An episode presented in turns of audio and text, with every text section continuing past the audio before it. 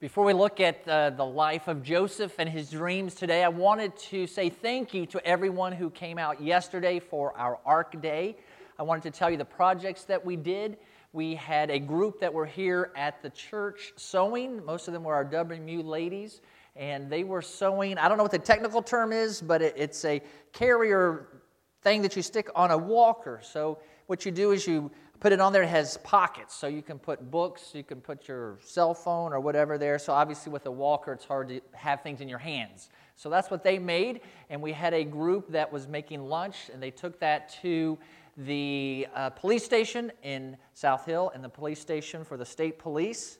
And they also had a group that went to uh, Holly Haven and made lunch for the residents there. We had a group that were at the Raceway gas station they were uh, washing windshields, passing out the Gospel of John, uh, talking to the people. That was one of the ones I enjoyed the most. We got to talk to people who were traveling, and uh, we got to hear some of them were Christians, some of them weren't. There was no one who refused to have us wash their windshield except for one guy and he was very grumpy and he didn't want us to do it. Uh, I was surprised, even the ones who had nice cars allowed us to wash their windshields. And they were uh, mostly teenagers doing the washing, so you can imagine someone might be a little bit hesitant to let a teenager touch their nice car, but they didn't mind. So we had a group doing that. We had a group that was going to uh, different uh, nursing homes, assisted living homes, uh, singing. And we also had a group that was. Uh, oh, I, what have I forgotten, Steve? Oh, we had one. Cheyenne was helping build a ramp uh, for a veteran yesterday.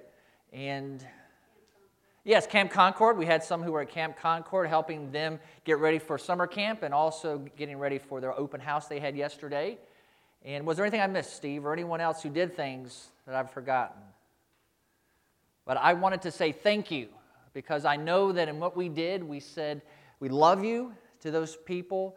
They appreciated, they were served, and most of all, God was glorified. So thank you for being part of ARC Day, and we look forward to the next time we do it to have it even bigger and better because the more people who participate, the more projects we have, that means we are able to bless more people.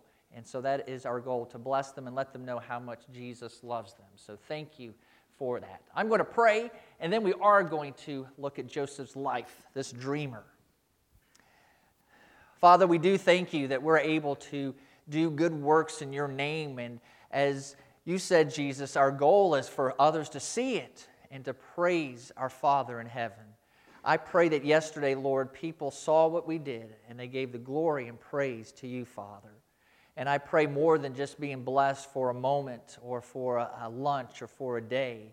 I pray, Lord, that seeds were planted, that you will water and they will grow they will grow into a life that is saved or a life that is changed or a person who becomes more giving and serving. I praise, uh, praise you, Lord, for each one who participated yesterday. I pray that you would bless them for their sacrifice of their Saturday and for their servant heart and their servant attitude. I pray that because of their uh, time yesterday, they would, you would open their eyes to see more opportunities to serve. And I pray that more would join them so that we are a church that, that sees beyond our walls and sees to the needs of our community and sees to the lost. And that, Lord, we are able to help and you're able to use us to bring glory to your name. I pray that you would teach us now as we look at Joseph's life again and we learn, Lord, about dreams and how they shaped his life and how they shape ours. Teach us, may we obey. And I pray, Jesus, in your name, amen. Well, Joseph was a dreamer. Let's talk about dreams. Of course, we have dreams that are very personal. Usually, it's dreams about things that we're going through, the stress of the day or the stress of what's coming up the next day. We have dr- personal dreams where we see ourselves in places that are familiar, with people that are familiar. So we have those types of dreams. But it's amazing to me how there's over 7 billion people in the world, and all of us have common dreams that have nothing to do with our personal lives. On the screen, you see uh, some of the common dreams that everyone, regardless of race or where they grew up or what they do, often have. And so that amazes me. Well, what's uh, maybe more interesting but less amazing is that everyone tries to interpret what they mean, okay? And so when you get that from scientists or psychics or psychologists, they never agree. But how could they? The dreams really have nothing to do with our lives, but yet we all have them. So it's very strange. I mean, how many of you have had some of these? Uh, a dream of falling, uh, I, have never had that dream, but I have had the dream of flying. That is one of my favorite ones. Whenever I get that dream, I like to take the most of it, you know, and fly the most I can, the highest I can, the farthest I can before I wake up. So I have had that dream. Uh, I haven't had a dream of taking a test, but I have had a dream that kind of goes with it, showing up late there on the screen as well, and that's being in school and being late for class, missing an exam, or showing up three weeks late to a class and failing the class. And I don't know why I have that dream. I haven't had formal education in over 20 years, so I don't know why I still dream about failing classes and being late to class. Maybe have you dreamed about being chased? I haven't had that often. Uh, the most bizarre one up here is teeth falling out. Has anybody had that dream? Because I have that dream. So, some of you, okay, usually in my dream, I'm probably grinding my teeth because I, I, start to chew and grind, and all of a sudden my teeth are falling out, you know? And so it's just, and it's very uh, disconcerting because it actually feels very real. You know, I, I really feel like I'm in my sleep grinding my teeth, and they've actually fallen out. So uh, for me, it's very real. So I, you're learning more about me now than you really ever needed to know or wanted to know. But anyway, uh, driving an out of control vehicle, I've never had that dream. Meeting a celebrity, I've never had that one either. But isn't it amazing, though, that falling, teeth falling out, why would I have that dream? I don't know. But some of you have that silly dream, okay? So we're, we're uh, the same when we dream that, all right? But Joseph had dreams. People in the Bible had dreams. They weren't about teeth falling out, okay? They were more about them personally and especially their future. Joseph's story begins with a dream. The first thing that happened in Joseph's story is he tattled on his brothers. That's in Genesis chapter 37, verse 2, right from the very beginning. He gives a bad report about his brothers. We looked at that last week. But the next thing in his story is this dream. It says, Then Joseph had a dream. When he told it to his brothers, they hated him even more.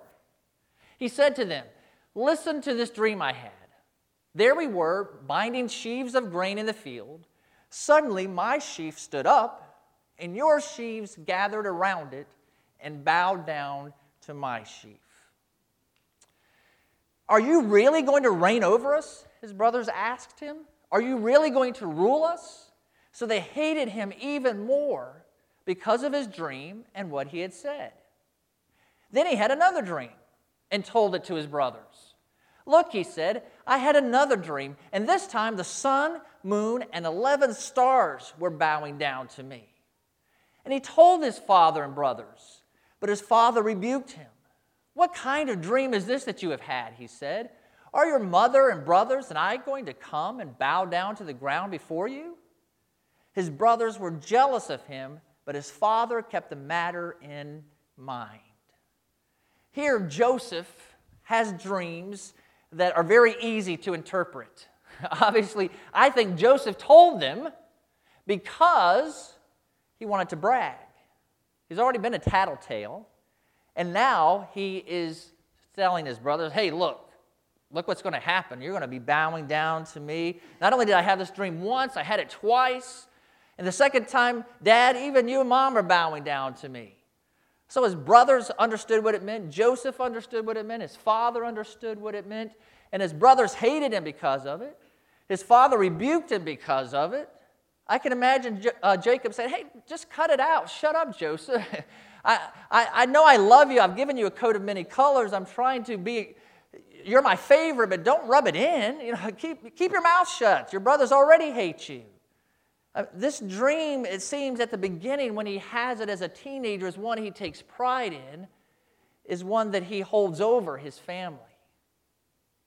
But that wasn't the end for dreams for Joseph. In fact, his story has lots of dreams in them, not ones that he has, but one that prisoners in his cell have when he winds up in, winds up in prison. There's a cupbearer to the king, there is a baker to the king, to Pharaoh. The, the cupbearer has a dream, and Joseph interprets it, and Joseph interprets it as great news. Joseph interprets it for the cupbearer and says, Look, you're going to be reinstated. You're going to be back into the king's service. Well, when the baker hears that, he says, Well, I want to hear my dream because I had one too. The baker's dream had these birds pulling out bread from a basket on his head, and he's expecting to hear good news. But Joseph says, No, in fact, what's going to happen to you, you're going to be impaled on a pole, and the birds are going to eat your flesh. And both things came true the very next day. Joseph said to the cupbearer, Hey, uh, don't forget when, when you go and see the Pharaoh, tell him that I'm in prison, that I'm here unjustly, I'm innocent. Well, I guess the cupbearer may have thought, yeah, that's what everyone says. they all say that. I don't know why. Maybe it was because of that or some other reason, but he completely forgot about Joseph. So Joseph languished in prison for two more years until someone else had a dream, and that was the Pharaoh himself. And his dream was about cows, about cows that ate from the plenty of the earth and got fat, but then about seven skinny, scrawny cows that came and ate the big, fat, healthy cows.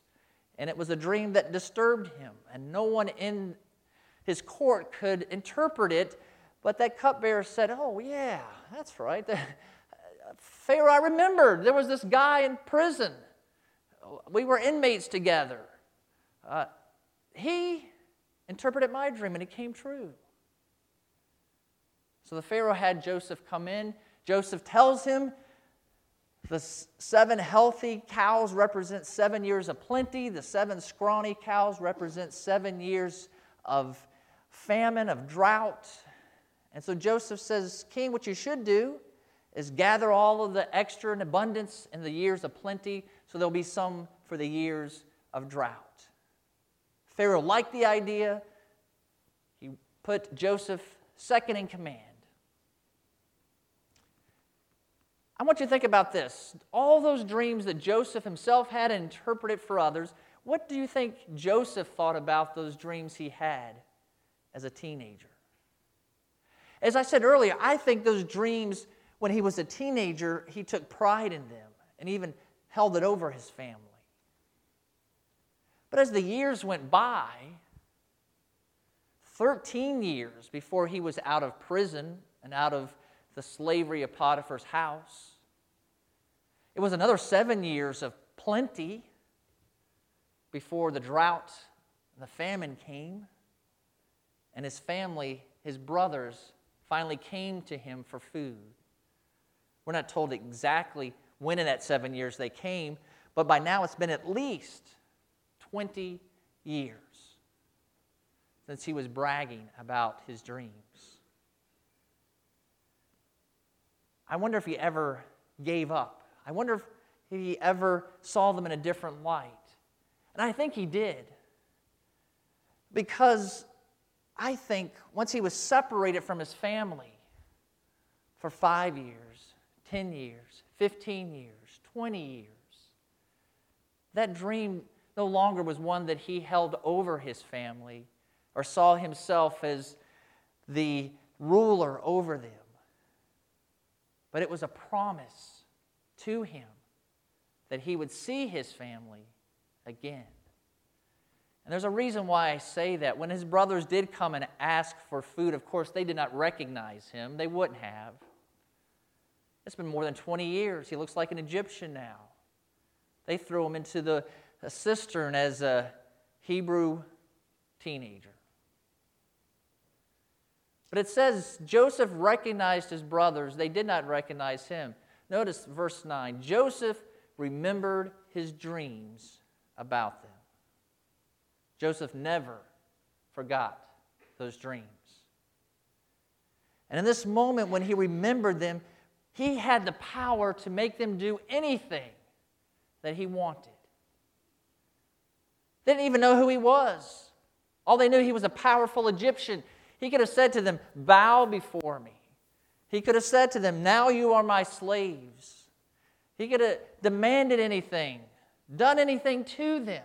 If this dream for him was still one of domination, of one of him being exalted, I think he would have done that. He would have said, Well, finally, this dream's finally come true. I'm going to show you. You laughed at me and hated me for it. Well, now guess what? You bow before me. Or something similar to that. But he didn't do that. You know, when we looked at last week, he took time and scheming and effort, and some would say testing of his brothers to see if their hearts had changed, but also so that they could be reunited. He never gave up on his family, he never gave up on that dream. Because that dream changed from a vision of a future where he was exalted to a promise from God that his family would be together. And so he clung to it. I'm certain it kept him going when he was in slavery, when he was in prison, even when he was exalted. He still didn't have his family. I'm certain that when he saw the baker's dream come true, although it was horrific, the cupbearer's dream come true, the Pharaoh's dream come true, he knew by faith that God was going to make his dream come true and that God was going to keep his promise.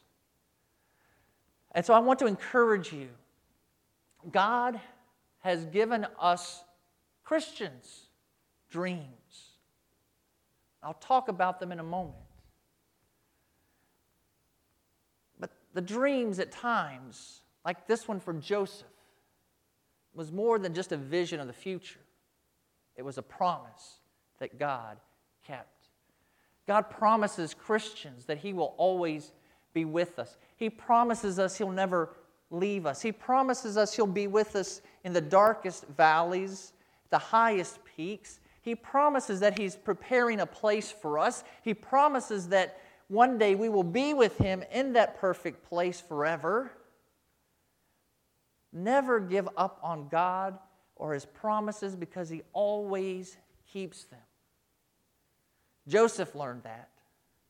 We can cling to that as he did, especially in the darkest times. Now, let's talk about dreamers in the Bible. This is maybe a parenthesis, but I want this to be an important point for us to understand. When you look at all the people in the Bible who had dreams, there's only 18 of them. I've listed 15. I didn't list Joseph and Pharaoh and the cupbearer and the baker. The Bible covers a history of about 2,000 years, and only 18 people had a dream from God. To me, that's pretty amazing considering how much we dream, right? We just talked about that. We dream every night, whether we remember it or not. So, millions of people, billions of people over 2,000 years had dreams, but only 18 times did God speak to them.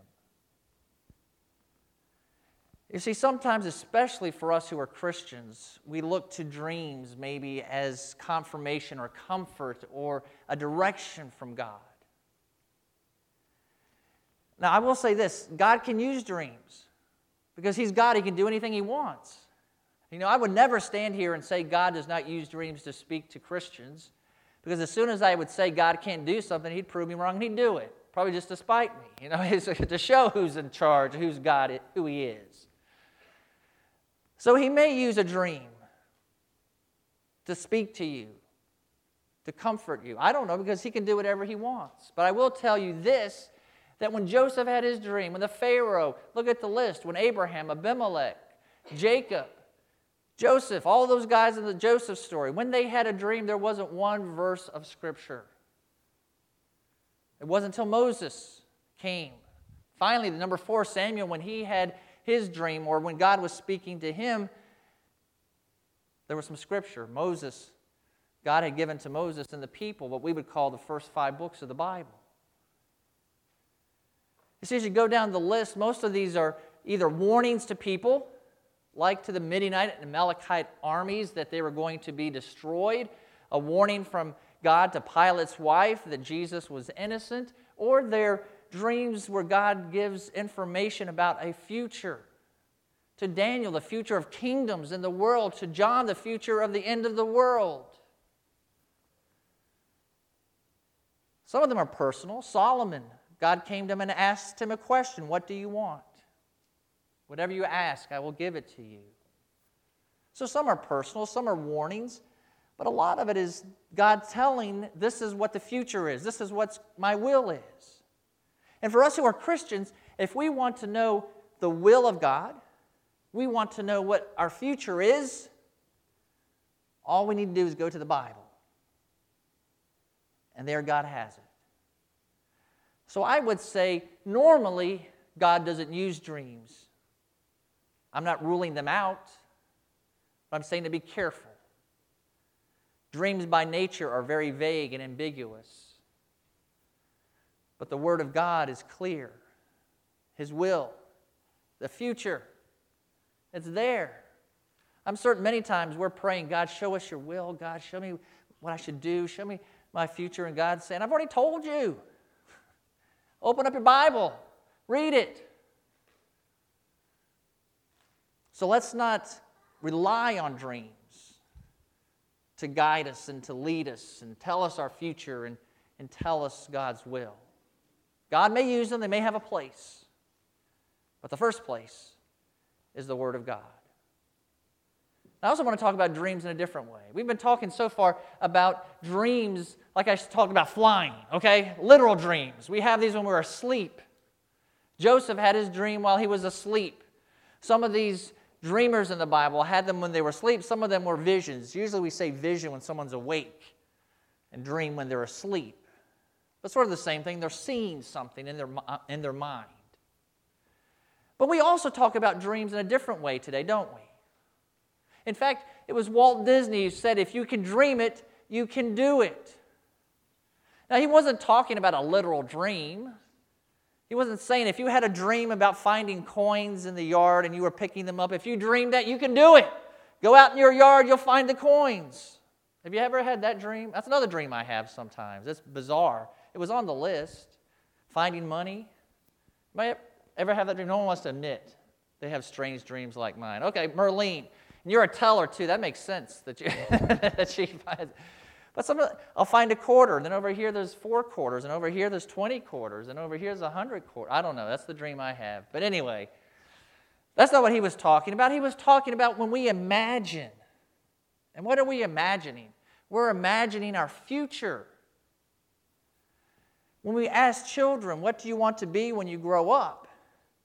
They're imagining their future. We often call that a dream. Uh, children might say, I want to be an astronaut. I want to be a policeman. I want to be a doctor, a teacher. I, I don't hear children say, Hey, I want to be a pastor. That'd be great if we had more children, children saying that. But for the record, when I was a young child, I wanted to be a firefighter. So that's what I wanted to be. So, Cheyenne, that's what I wanted to be. But I am here, standing and uh, preaching today. But we're talking about dreams and imagined future. Even we see motivational posters that tell us, follow your dreams. Again, we're not talking about literal dreams that we have when we're asleep. We're talking about an, our imagination, a, a vision, a, our future. We want to be someone. We want to be somewhere. We want to be somewhere, uh, you know, at work, or we want to be somewhere even location wise, living. We want to be someplace in our life. And we dream it, we imagine it and we're encouraged don't give up. A lot of Disney movies, that's the theme of them. There is a dream and there's struggle, but there's triumph in the end of the dream coming true. Even this motivational phrase fight for your dreams. Don't give up on them. Don't set them aside. When times get tough, when you get discouraged, you keep going and fighting because you have an imagined future that you can't give up on. Don't we hear that message in our culture? It's a dream that's about an imagined future. When I think about us as Christians, we can imagine, of course, where we'll be in five years or 10 years. But what's most important is where we will be in eternity. And what's most important is what we will be uh, in the near future and what God has called us to do. And what I'm so thankful for is that God shows us that. So when we're talking about dreams in the sense of an imagined future, I want you to hear what Paul says about our future. Death, where is your victory? Death, where is your sting? Now, the sting of death is sin, and the power of sin is the law. But thanks be to God who gives us the victory through our Lord Jesus Christ. Therefore, my dear brothers, be steadfast, immovable, always excelling in the Lord's work, knowing that your labor the Lord is not in vain. This is one of my favorite chapters in the Bible, 1 Corinthians 15. Paul begins with the gospel. He simply says, It's Jesus. Jesus, who died on the cross for our sin, was buried and was raised again to life. He says, That's the gospel that I receive, that I pass on to you. And then he talks about the resurrection because there were people in the city of Corinth, in the church in Corinth, who said, Oh, there's no resurrection. He said, If there's no resurrection, we're the worst people on the planet because we have no hope. And he goes on to talk about the resurrection, about what our bodies will be like when they're resurrected. And then he ends the chapter with these verses. Our future, we don't have to imagine what it will be. We're told what it will be. It will be a future where we are victors because Jesus has won the victory. Victory over sin, victory over death. And notice what he says, his last sentence on this whole chapter of the gospel and the resurrection is this. He says to us, if your future is so certain, and if that future is a certainty of victory and it's with Christ and it's with Him forever, then today, don't give up. Today, keep working. Today, keep laboring. Because he says, in the end, it's going to be worth it. In the end, this is what you're going to have not toil and trouble and disappointment and discouragement that does come from doing God's work. He says, you're not going to have that in the end in the end, you're going to have victory. So, as Joseph didn't give up on his dream of being reunited with his family, don't give up on this dream, this future that God has for us. Because some Christians in the past have. Even in Paul's day, they were people who followed Christ and then they didn't. People who said that they loved Jesus, then said they didn't. Jesus talked about, remember the parable of the soils, about those seeds that were sown, and some of the plants thrived for a while, then they got choked out by weeds. Some of the seeds didn't even make it. But there were some that grew and had a harvest. The same here. Don't give up and abandon your faith or abandon the Lord because time gets difficult. Know the future. Don't give up on that dream. And, more specifically to today, I do believe God calls us as individuals to do things for Him. In that sense, they can be called an imagined future, they can be called a dream. I mean, some would call, say that a, a, a preacher, a pastor, when he's called to ministry, that's sort of like a dream. Again, an imagined future. You receive this call from God and then you go for it and you train for it and you do it. Well, it's not just preachers who get calls from God. Everyone does, in a sense, because God has gifted each Christian and has called each Christian to do something for Him. And so Peter reminds us of this when he talks about how we're gifted. Based on the gift each one has received, use it to serve others as good managers of the varied grace of God. If anyone speaks, it should be as the one who speaks God's word. If anyone serves, it should be from the strength God provides, so that God may be glorified through Jesus Christ in everything. To him belong the glory and the power forever and ever. Amen. Peter says, God has gifted you. You're either speaking or you're serving. Don't give up on that dream. Don't give up on that call. God has called you to do something, you do it. It may get difficult. It may be hard. But just like the motivational posters say, don't give up on your dreams, Don't give up on the call that God has in your life. And it's in every Christian's life, not just a preacher's life. He's called you to do something, you do it. In the strength of God, for the glory of God, and don't give up on it. Joseph didn't give up on his dream. One last thing. When we talk about dreams, they're not always about us individually. Sometimes they're about groups of people. Think about it in politics, that's really what all the debate and all the clamoring's about. A certain group of politicians has a vision of what this country should be. It's a dream, it's a, a vision, it's an imagined future. Another group of politicians want a different one. So, what do they do? They fight, okay, trying to get their vision of what this country should be. So it can be a group dream, if you will, a group vision of an imagined future. So here at Olive Branch, as a group of Christians, not only do we have the dream, the certain future of our eternity with the Lord, and not only do we as individuals have a calling from God, but we as a group of Christians, as we gather together as Olive Branch, God is calling us as a group to something. He has a, a vision, a dream for our future as a group, as a church. And so, as I close, I do want to address that. And this is a, an important time in our church to do that because we are going to be soon looking for a new youth pastor. And I, I guess I should say that because there were some who were confused last week when I talked about a search committee. They thought I was leaving and they were looking for a senior pastor. So it's not a senior pastor we're looking for, it's a youth pastor that we're looking for. So, what is the vision? What is the dream for us here at Olive Branch? This is what I want to share with you. That notice it says my dream for Olive Branch. I want to give you this context first.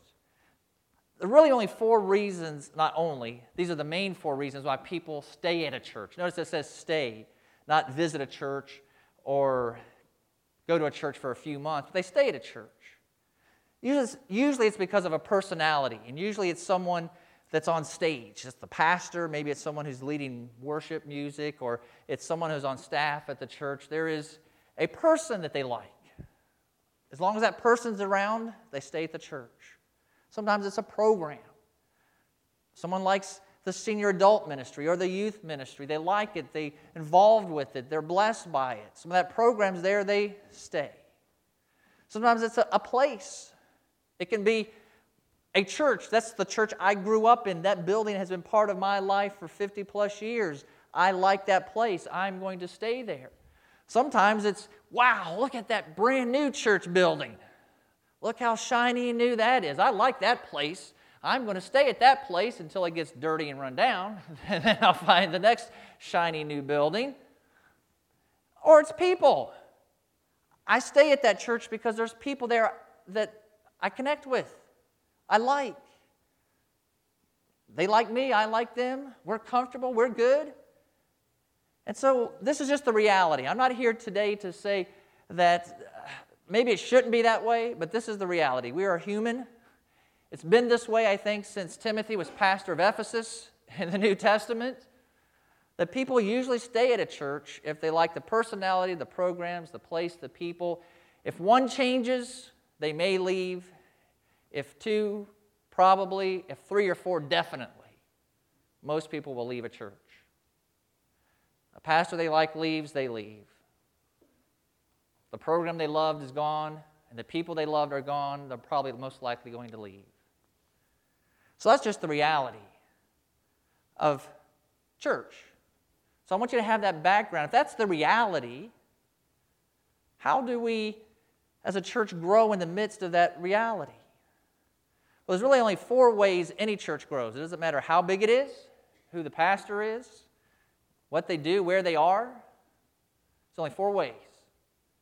One are, are babies. Okay? you, you grow a church by having families that have babies.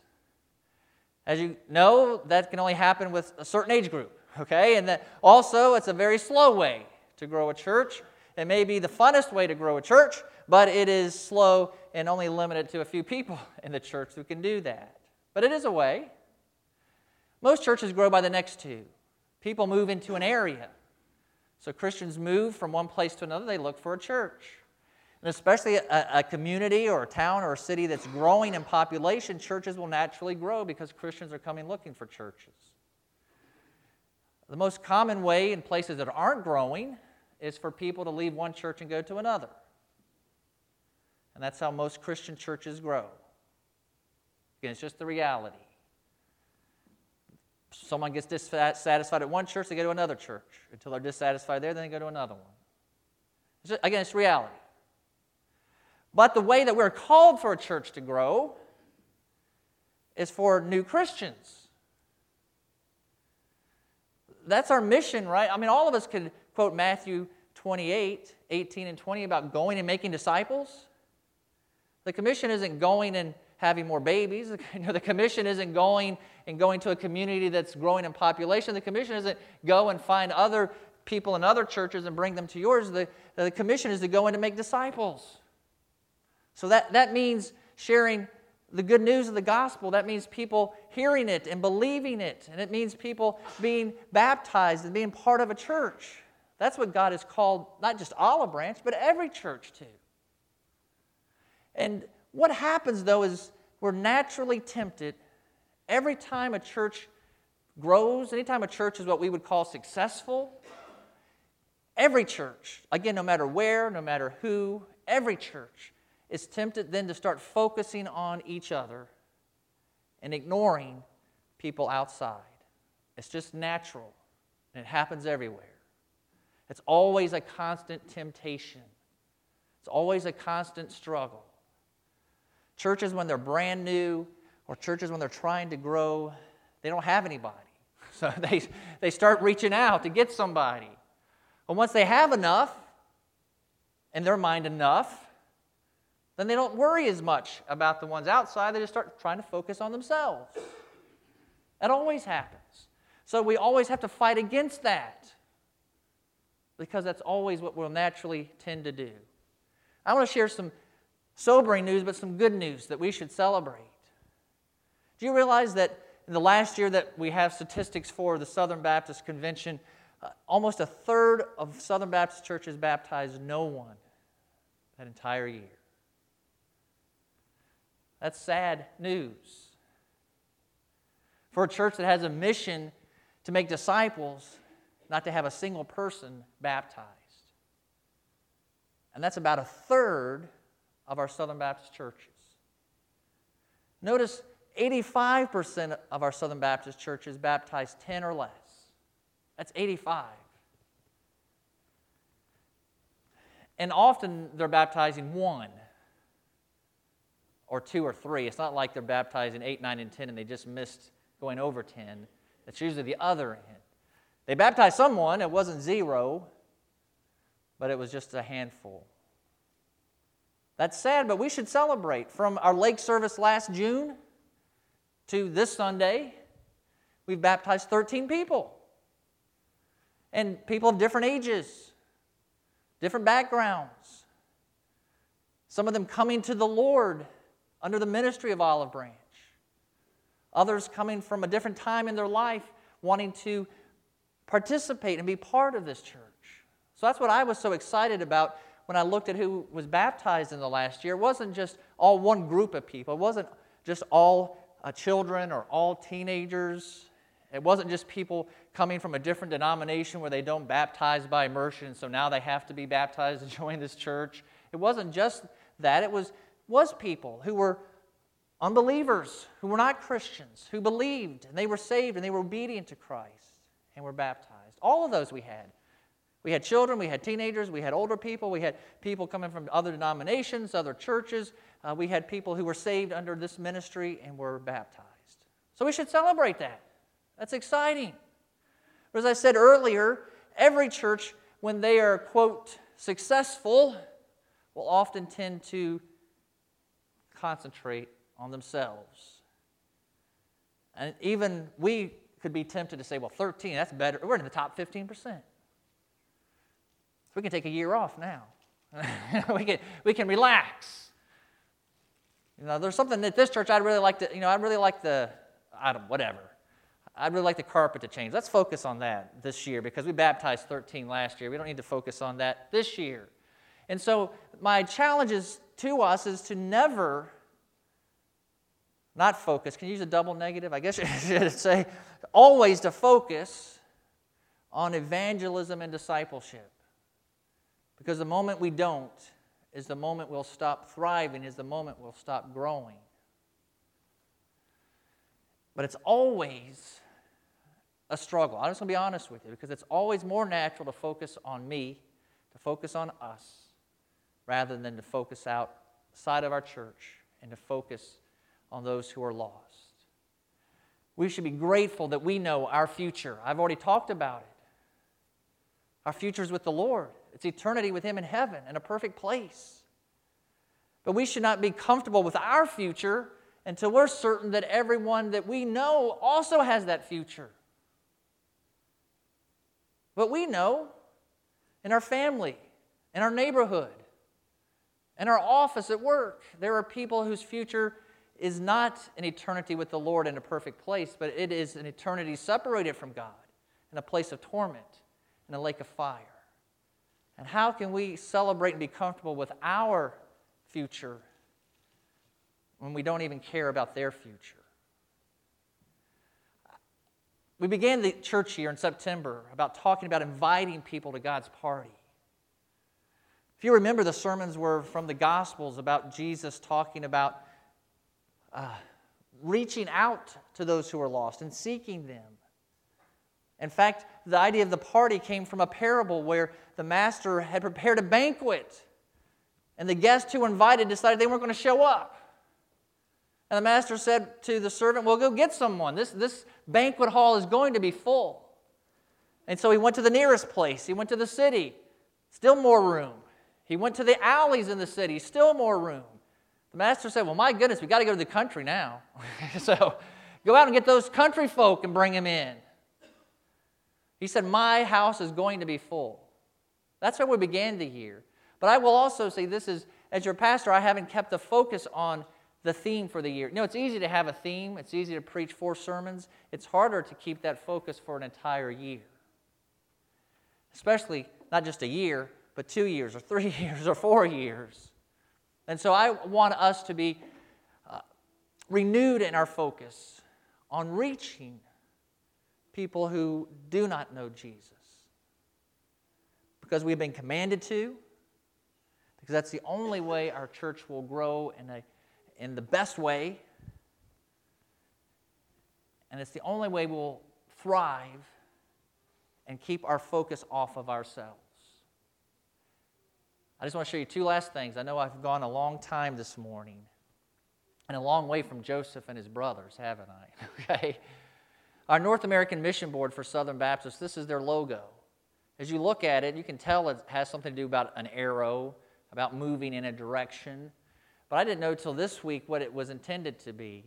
The, the lines are intended to be pews. When you're sitting in a pew that's straight, you are sitting, you're not moving, you're not doing anything, but I guess listening. The idea behind this logo is to get out of the pew and out of the church and out into the world. And that's why the next two lines are moving in a direction and are going out. The logo at our church, I have not been good at explaining it. Partly, I just wanted you to get used to it first, okay? This is our logo. And what's the first thing you see when you look at it? Just shout it out. A cross. How can you go wrong with a cross if you're a church? You can't, can you? When we have them on steeples, we have them in our logos. I mean, you can't go wrong. I, I still don't know why we don't have a big cross up here. I mean, a lot of churches do, okay? Maybe that's something we can work on. You can't go wrong with that. But that's not the, the only reason why there's a cross there. There's two colors. If you look at the logo, it is made up of arrows. There's four blue arrows that are focusing in. That represents us as a church ministering to one another, loving each other, caring for each other, fellowshipping together, teaching each other, worshiping together. things that churches often do well together. Because we like each other. We want to do those things. The green arrows are going out. That represents us leaving this campus and this building and going out with the gospel and going out and serving, going out and ministering, bringing people to God's party, bringing them to God's kingdom, bringing them to, to Olive Branch Baptist Church. So, both the focus on ourselves and the focus outside, ministering to each other and reaching out to the lost, is represented in our logo. And that was intentional. It's not by mistake. I didn't make it up this week. Okay, so that is why it was made that way. So I hope even now, as you look at the logo, every time you see it, you see the cross, the cross of Jesus, where our salvation is there and our hope is. But also, you see our mission just in our logo of focusing on each other, but also on the lost. And so, what I will do as we finish up our church year, we only have really June, July, and August left, the summer, is I want to give you more ways that we are going to make this the emphasis not only of our church year, but of our church's future, so that we thrive and bring glory to God. That's my dream for Olive Branch Baptist Church. Let me say a quick prayer. I know we've gone a long time, but I do want us to close with a song. So I'm going to say a prayer as our musicians come, and we'll sing together in response to what the Lord has spoken. Lord Jesus, you have given us the mission, you have given us the dream, you have given us the vision. I pray, Lord, that we would hear you and we would follow you. Lord, I pray especially that you would help us in our hearts to have the same heart for unbelievers that you do, and that we would have the same love for them that we have for ourselves. And we would get as excited for them coming to Jesus as we are, Lord, about coming to you. And so I, I pray that you would do that in our individual lives and we as a church. I pray, Lord, for Olive Branch Baptist Church, and not just us, but I do pray that we would be a church that is obedient. But more than that, I pray that every church in this community would be, and that, Lord, we would see you glorified. We would see you change lives in this community, and that we, as all churches, would bring glory to your name. I pray now we would respond, and we respond in faith. And I pray, Jesus, in your name, amen. Stand with me, please, and we are going to sing as we respond.